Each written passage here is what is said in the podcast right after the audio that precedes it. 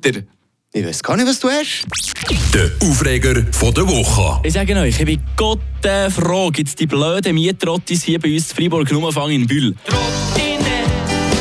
nie mehr so Ja, die Zeiten, wo Ren da noch über Trottinett gesungen haben, die sind jetzt definitiv vorbei. Sie sagen, die Zeiten, die.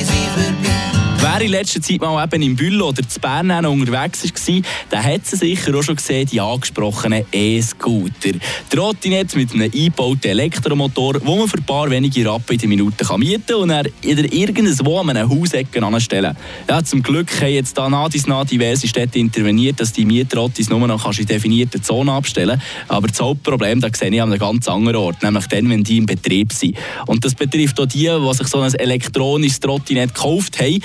Die sehe ich nämlich auch irgendwie mehr hier bei uns in der Stadt Freiburg. Ich kann gar nicht sagen, an was das es eigentlich genau liegt, aber jeder, der auf so einem Ding oben steht, der hat automatisch das Gefühl, jegliche Verkehrsregeln gelten für ihn automatisch nicht mehr. Zum Glück hat jetzt die Polizei letztes Wochenende endlich mal reagiert und erste Kontrolle durchgeführt. Und was hat die ergeben? Ganz genau, zwölf Leute haben sie gerade mal gebüßt. Finde ich gut. Ich als Autofahrer ich muss mich an schliesslich Verkehrsregeln halten und kann nicht einfach irgendwo parkieren oder so schnell fahren, wie ich Lust habe. Aber seien wir ehrlich zusammen, sobald man in der Ferien an einem fremden Ort ist, ihm niemand kennt, dann fahren wir doch genau gleich, auch so wie Räuber im Zeug des. Der Aufreger von der Woche.